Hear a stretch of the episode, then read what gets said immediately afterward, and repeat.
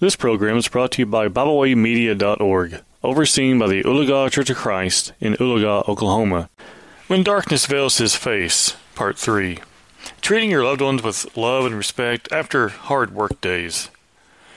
There's no doubt that each of us have had difficult days at work, in the office, or at home with our children, if that is where our work is taking place. But what happens when that work day is over? Do we allow work to affect our home life?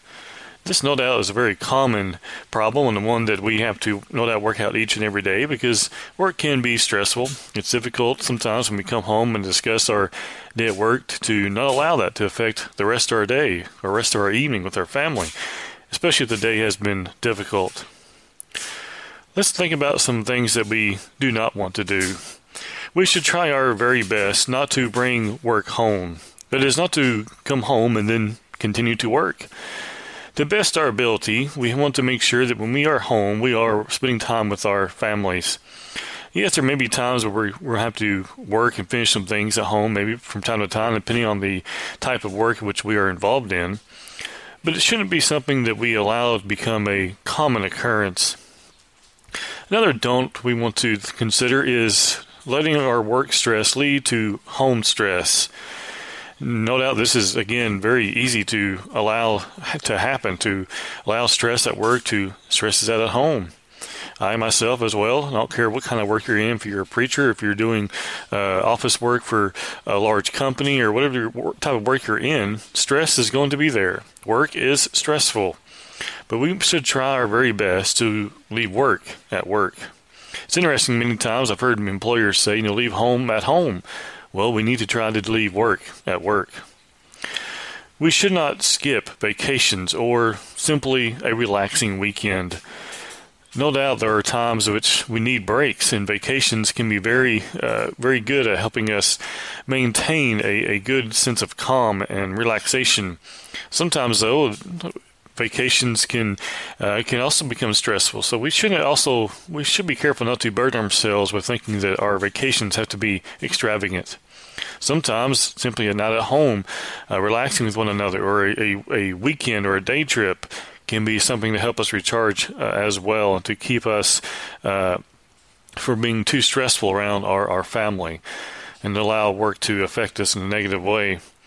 We also, when we think about don'ts, and no doubt this is not a complete list, but we should not allow work to cause us to skip worship services or Bible classes. We think about how much time we spend at work, and think about how many opportunities you have to worship, to be in Bible class each week. But work, definitely, the hours at work definitely outnumber it. How many hours do we have to worship with the saints, or to spend together with the saints for a Bible class? They're far less than what we spend at work. Surely we can do our very best to not allow work to cause us to skip those things. Some do's for us to think about. Do take vacations. Do take breaks. Do take days off. Do spend time with family doing things that will not remind you of work, things that will help you to take your mind off those things. And do show by example that church services are more important than work. We have a lot of examples of people today who show how important work is, but not so many who show how important church is. Let's be those who, when we do these things, that we show how important God is. Because when we fail to do so, we can allow work to become stressful. We can allow work to cause us to sin, because no doubt stress can lead us to sin. And when we do that, it will veil His face.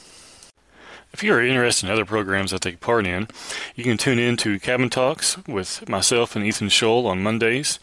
You can tune in to the Insights podcast on Tuesday.